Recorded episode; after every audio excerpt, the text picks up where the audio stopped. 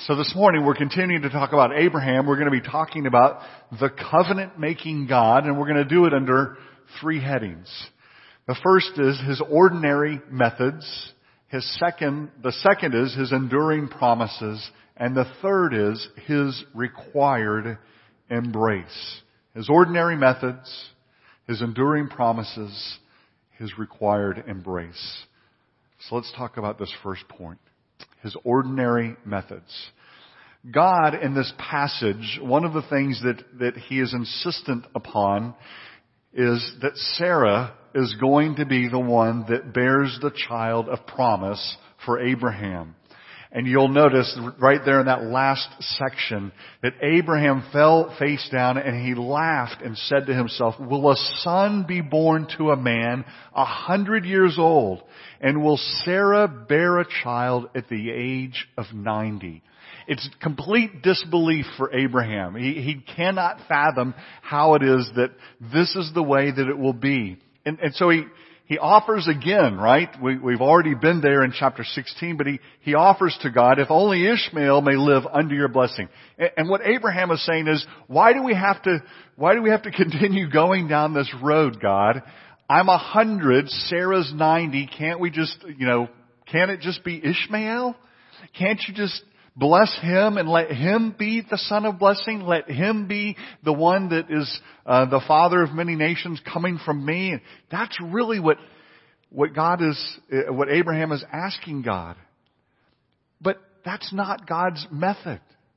His method, which we're calling ordinary, is He is going to use Abraham and Sarah. He's insistent upon it. That is His plan, and He is sticking to it. He is not going to deviate from it. He is going to continue to utilize Abraham and Sarah. Now, we can't know for sure exactly why. Why it is that he was so insistent, why he was going to go this route, but, but I have a, I have a suspicion because God does it, uh, he does it a lot in scripture actually. Um, Ralph Davis, one of my professors at RTS, calls this vintage Yahweh. Okay? I mean, this is just the way God does things. But listen to the way the apostle Paul talks about the way God acts in 1 Corinthians. He says, but God chose the foolish things of the world to shame the wise. He chose the weak things of the world to shame the strong. God chose the lowly things of this world and the despised things and the things that are not to nullify the things that are so that no one may boast before Him. You see, the way that God normally goes about things is he, he, he uses methods that completely obliterate what we think is going to be uh, the right way or the, the best way or the, uh, the way that is going to um, magnify him somehow. And so, in this instance, he's choosing to use an old Abraham and an old Sarah in order to bring about his promises you know, right alongside of this is the fact that we are called in life to, to lots of what you may say would just be mundane living. This is right, this goes right along with this idea that God is just going to, he, He's set in motion this plan to use Abraham and Sarah, and He is going to do it even though they're old, and it's, it's just His method. And, and right alongside that is this idea that you and I live in this world under God's covenant blessing, but so much of our lives is just ordinary living. It, it, you see this in this passage because when you come out of the last chapter, the end of chapter 16, beginning of chapter 17, we get this little, um, we, we get this word in verse 1. When Abram was 99 years old. 10, 12, 13 years have passed between the end of 16 and the beginning of 17. A number of years have just gone by. The blink of an eye. And ask yourself, what happened in that space? What, what transpired in that space? One author says, most of it was just living life. This author said, most of the time was spent over things like getting goat's milk for morning cereal, doing vet work, brushing teeth, getting over the flu, settling disputes about water rights. It was just normal, everyday kind of stuff. And you know what? Most of your life, most of my life is going to be lived in the ordinary. Some of you were raised in the, in the um, Catholic Church. You're not the only ones. There's a church calendar out there. We don't, we don't really follow the church calendar strictly speaking here. Um, we, we do kind of loosely, but there's a church calendar. And if you go look at the church calendar, one of the things about it is, and some of you will remember this, um, there are sections on the calendar that it's called ordinary time. Y'all remember that? Ordinary time as opposed to the holy days. We're Presbyterians. We don't do holy days, okay? Um, but but they had these these sections that were called ordinary time. Well, here here it is. Most of your life and my life could be considered ordinary time. We just live. And that's okay. It's the way God designed us. Most of our time is spent, right, waking up, brushing our teeth, brushing our hair, doing the laundry, making our beds, vacuuming the floors. In our house, it still has to do with some diapers, and it has to do with high chairs, and it has to do with filling the dishwasher and washing the dishes and watering the yard and cutting the yard and doing the ordinary stuff of life. But here's the, here's the key. You and I get to do the ordinary stuff of life before a covenant God who loves us and has called us to do the ordinary things before his face. Exactly the way Abraham and Sarah were living their lives for those 13 years or so. Ordinary, everyday stuff. Just living life. When I was a kid, I went to church camp. Anybody ever been to church camp? Okay. Do you remember coming back from church camp? I got saved like three or four times usually at church camp. Okay. So coming back was a big high for me and I couldn't wait till I could go back to church camp again. I know guys, I know, I know a few pastors, okay? I, I just shame on them. But they run from conference to conference to conference, almost like they're looking to live that continued high, right? Uh, they want to stay on the mountain. They want to stay on the mountain as long as they can because there they feel like there's something really special going on. It's completely unrealistic. God has called us to live, to enjoy it, to live life under the sun right? In the sun. Under the S-U-N, did I spell right? In the S-O-N. Are you with me? And that's a challenge for us because somehow we feel like there needs to be something extra special happening in life. There needs to be some special connection. Listen, your special connection is this. Jesus Christ, the Son of God, lived and died, and you have been made right with the Father. He's accepted you as a son into His presence each and every day. You can wake up, you can pray, you can pick up your Bible, and you can read the Word of, you don't need anything else. 1 Peter chapter 1 verse 3 says, we have everything that we need for life and godliness. You have, no, there is nothing left that is going to give you any more and you already have. There's more to learn. There's more to grow, more growth and grace that is going to happen in your life, Lord willing. But you don't need any other tools in order for that, for that to happen. You have them all already. Utilize them. Utilize them in your relationships, in your life. Prayer, ministry of the word, fellowship of the saints. You know, He's given us a simple supper and, and the simple um, grace of baptism and worship. And he says, live here and do it well. Those are his ordinary methods for you and I. Are you okay with that? It's hard. It's hard to live the humdrum of the Christian life. It's challenging. That's why you read passages. There, there are numbers of passages, right? All the way through the, the book of Hebrews, all of these passages. Run the race. Run it with endurance. Uh, with so great a cloud of witnesses around you. All of these things. Because the humdrum of life will wear you down. Because you are looking, you need you some connection.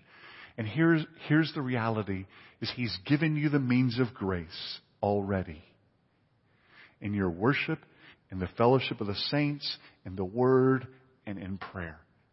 And utilize those, and that will be good for your heart. Here's the second thing I want you to see His enduring promises. Now, as you look at this passage, you'll see there, there are a number of things going on, and you, you, you there's lots of back and forth. Boil it down two areas we kind of want to drill down in, two aspects of, of, of the promise um, that you see here. And here is the first. Picking up in verse 7, here's what he says. I will establish my covenant as an everlasting covenant between me and you and your descendants after you for the generations to come. To be your God and the God of your descendants. The whole land of Canaan where you now reside as a foreigner, I will give as an everlasting possession to you, you and your descendants after you, and I will be their God. Two main parts of the promise in this passage. One, that, that God is promising, what he's saying to Abraham is, Abraham, I will be your God. And I will be the God of your descendants that follow you. What does that even mean? Have you ever really thought about that? We just read that like, oh, okay. Like, oh, well, we deserve it. You know? I mean, He created us. Of course He'll be our God. He is saying something really amazing to Abraham. He, here's what He's saying. Abraham, I will be your God. I mean, if you believe that God exists, if you believe that He created this world, if you believe He created the vast expanse of the universe, if you believe He created you, breathed life into you, gave you a mind and a soul that will last forever, that God is saying, I am going to have a personal relationship with you. That's phenomenal. That's unheard of. There's no other religion in the world that has a God who's willing to enter into time and space with us and to walk with us and to minister to us and to promise to be our God. And yet that's what, that is what is happening as God comes and He meets with Abraham. It's absolutely, really mind boggling. Because here's what God is saying. And one author noted that there's one, one, one place you can see this sort of being for someone is in the marriage vows. It's a very pale comparison, but you get the idea. Because in the marriage vows, there's that part where you exchange vows and you say, I promise in sickness and in health and in, you know, rich, when we're rich or whatever, you know. Those vows, remember those? I might ought to re- refresh myself. But in those vows, we're, we're looking at the person, we're saying, it doesn't matter what happens. We're going to get old together, we'll be poor, we'll be rich, we'll be sick, we'll be healthy, whatever it is, you're saying to that person, I will be for you, right? Only in this instance, God isn't sitting there going, well, now what are you going to do for me, Abraham? How will you be for me? He's merely proclaiming to Abraham, I'll pursue you. I am for you, Abraham. And really, right, as Abraham is a covenant keeper, and that doesn't mean he's perfect, by the way. That means he is living this, what we would, what I would just call the normal Christian life. Abraham's going to sin. He repents. He trusts. He sins, he repents, he trusts. He continues to come back to the grace of God, relying upon it, right? And so as he lives that life, God is saying, "Mm, doesn't make any difference what happens. He's already screwed this up, and here he is in chapter 17 announcing his love for him. That's quite remarkable, really.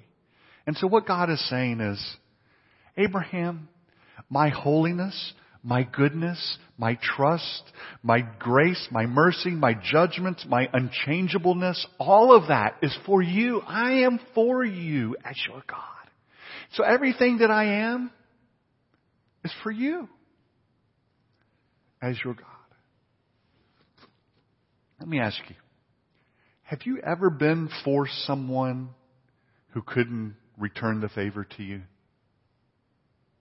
Or something?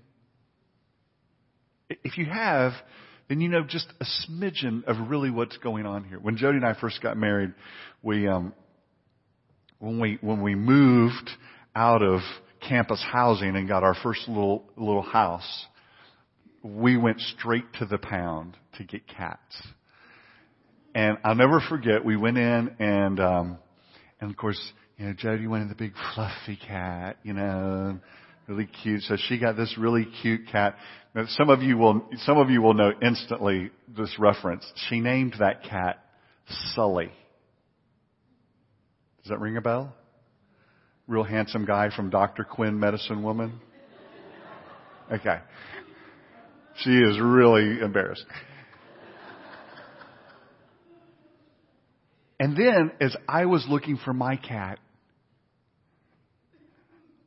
I, I started looking and I found the cat that was the runt in the back who wasn't getting nourished. And I picked that little kitty. And I was for him, right? And it's kind of silly, but you get the idea. We have nothing to offer God. And God is for us. There are lots of ways for you to be for others, to reflect that, right? That, that's a, there's a quality there that God's children can reflect to the world. God is very serious about this, as a matter of fact, right? Because one of the things that Israel didn't do is they didn't reflect that for those who were less capable orphans and widows primarily. God is for the orphan and the widow. Just read your Bible. It's there. It's all over the place. And when Israel wasn't for them, He called them on it. Are you for them? Are you for those in your life who are at the fringes of society who are struggling? God's for them, right? Exactly the way He was for you, because you were at the fringes. Remember the, remember He, He, um, if you go back to, to Deuteronomy, um, there's, there's a passage there where Moses, Moses is, um, reminding Israel about God's love, and he, he says this to them. He says, "The Lord didn't set His affection on you and choose you because you were more numerous than other peoples, for you were the fewest of all peoples. But it was because the Lord loved you. Right? Why? Who knows? But it was because the Lord loved you and He kept the oath He swore to your ancestors and brought you out with a mighty hand and redeemed you from the land of slavery. He doesn't give them a reason. He just says, essentially, he loved you because he loved you and he was going to keep the oath he made to Abraham. Here's the second thing. In verse 8, God tells Abraham, the whole land of Canaan where you now reside as a foreigner, I will give to you as an everlasting possession to you and your descendants after you. Now, when you read that, there's something deep down in that. There's a real promise in there that you don't see at first this promise contains perhaps the greatest promise that you and I have as fallen creatures. And that is this. God has promised that there will be a resurrection from the dead.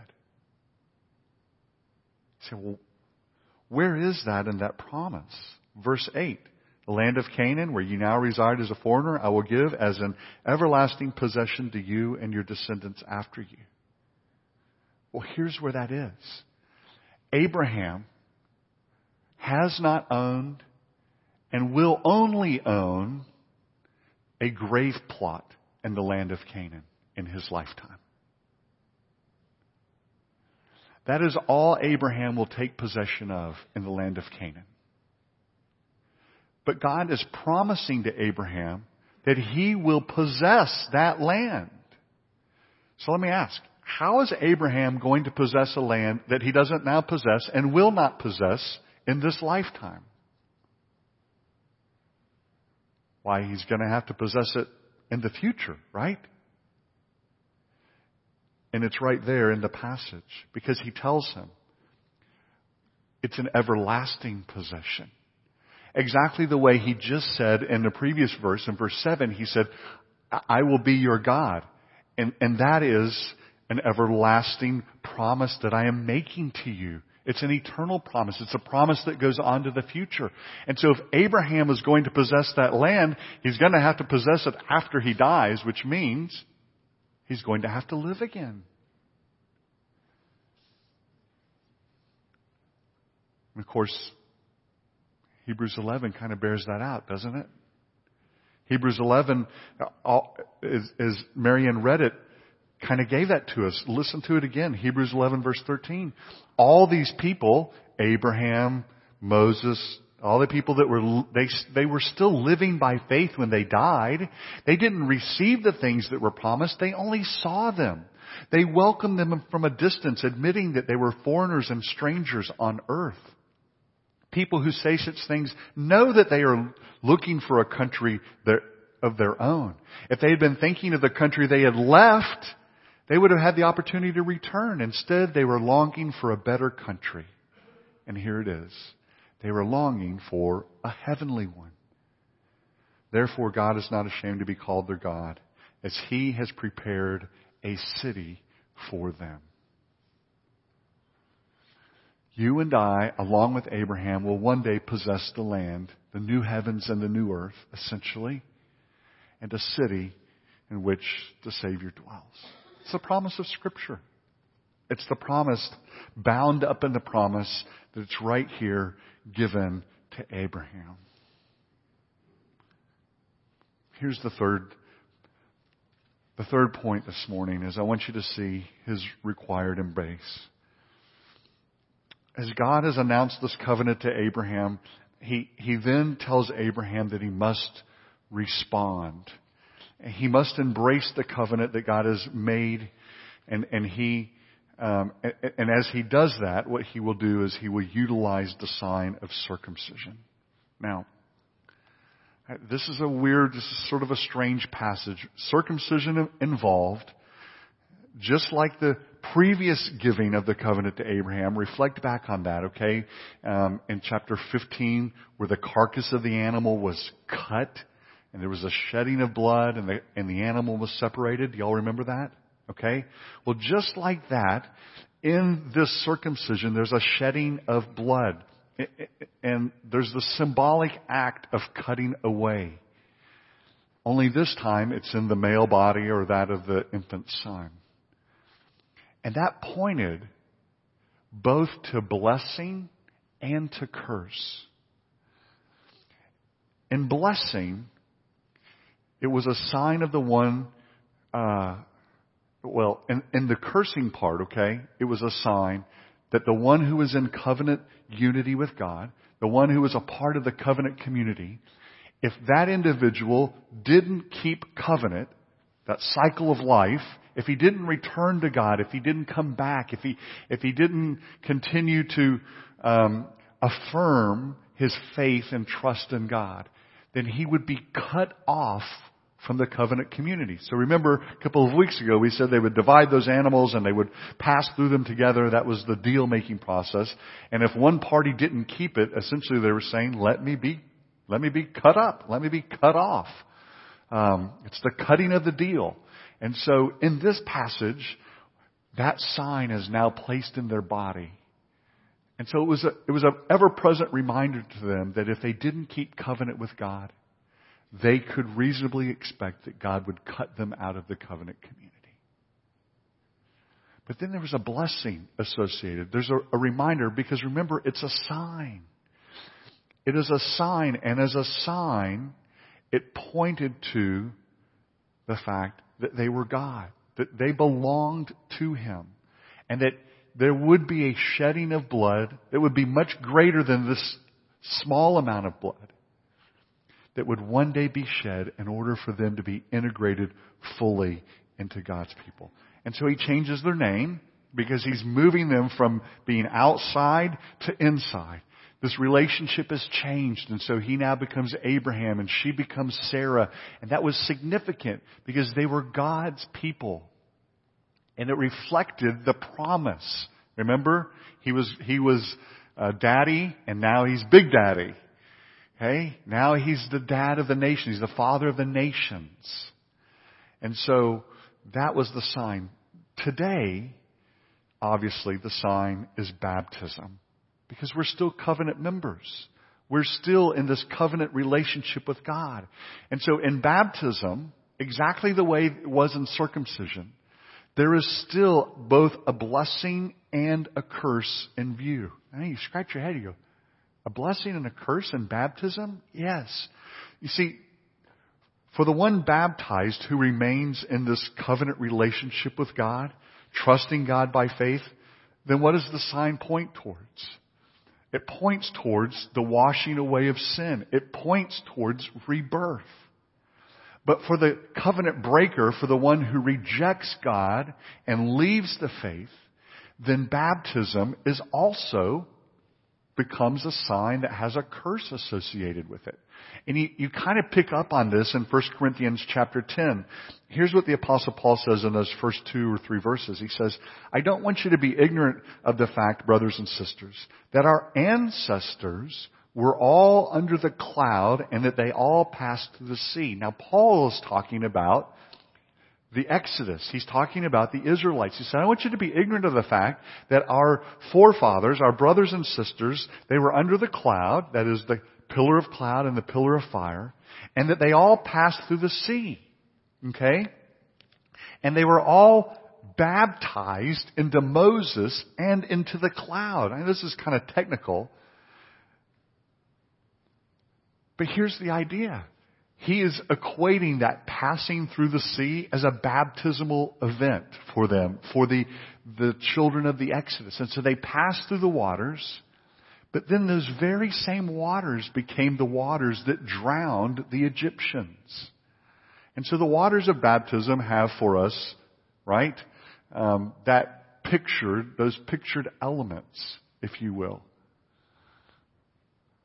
A washing away the rebirth or the crushing aspect that water itself can carry with it.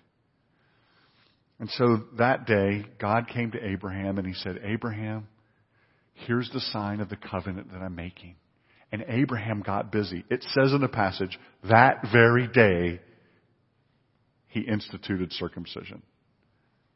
Now remember, there was a bunch of guys in his home, in his family. They had three or four hundred at least. So uh, they began in earnest. And he got busy that day. Here's the thing I thought about as I was thinking about this. What a bloody day in Abraham's house.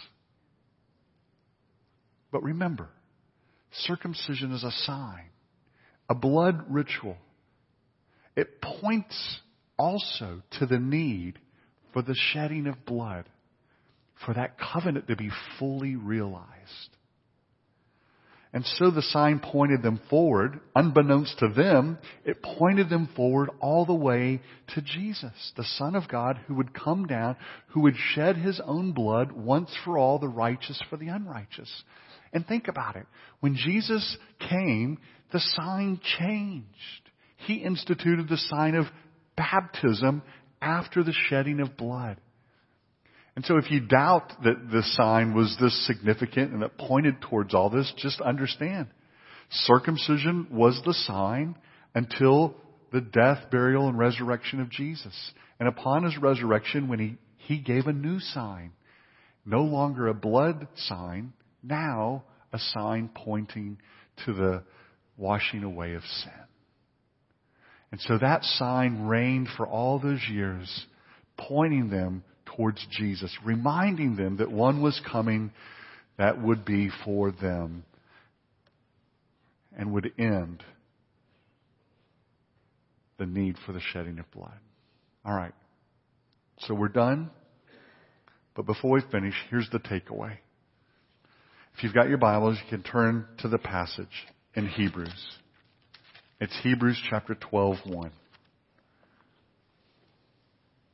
There are lots of good reminders, lots of good things in this passage. But, but I want you to leave really encouraged and thinking about this. Because after chapter 11, and Marion read that, and we've referred to it this morning, all of the encouragements, all of the talk, and then there's the last section that we talked about, right? These were all commended for their faith, yet none of them received what had been promised. God had planned something better for us, so that only together with us would they be made perfect. And then he says this, don't let the chapter divisions get you. Because coming right out of that, chapter 12 verse 1, therefore, okay? So we're reflecting on chapter 11. We're reflecting upon this eternal home that is ours that God has given to us. Therefore, knowing that, knowing they lived by faith, knowing that they didn't inherit the land, knowing that God has something good for us and for them together. Therefore, since we're surrounded by such a great cloud of witnesses, what? Let us throw off everything that hinders us the sin that so easily entangles us, and let us run with perseverance the race marked out for us. Let us fix our eyes on Jesus, the author and perfecter of our faith, who for the joy set before him endured the cross, scorning its shame, and sat down at the right hand of the throne of God. Consider him who endured such opposition from sinful men, so that you will not grow weary and lose heart. Isn't that good? Here's what, here's what the writer of Hebrews does. He takes Abraham's life and all these other men of faith, but he takes them and he says, look at them. They ran that race. They never even got what it was that was promised to them. They're still waiting. And they're going to get it, and you're going to get it all at the appointed time. So keep running the race. Don't give up. Don't give in. Run the race with endurance. And how do you do it? You fix your eyes on Jesus. Because He is the author and perfecter of your faith. Let's pray. Father, thank you for your goodness to us this morning. It's easy for us in the mundaneness of life and the everyday, um, ordinary nature of living to grow weary. But we pray this morning that you will uh, take us, uh, take hold of us, that you'll push us and you will encourage us, you will allow us to fix our eyes on Jesus as we run the race that's marked out before us.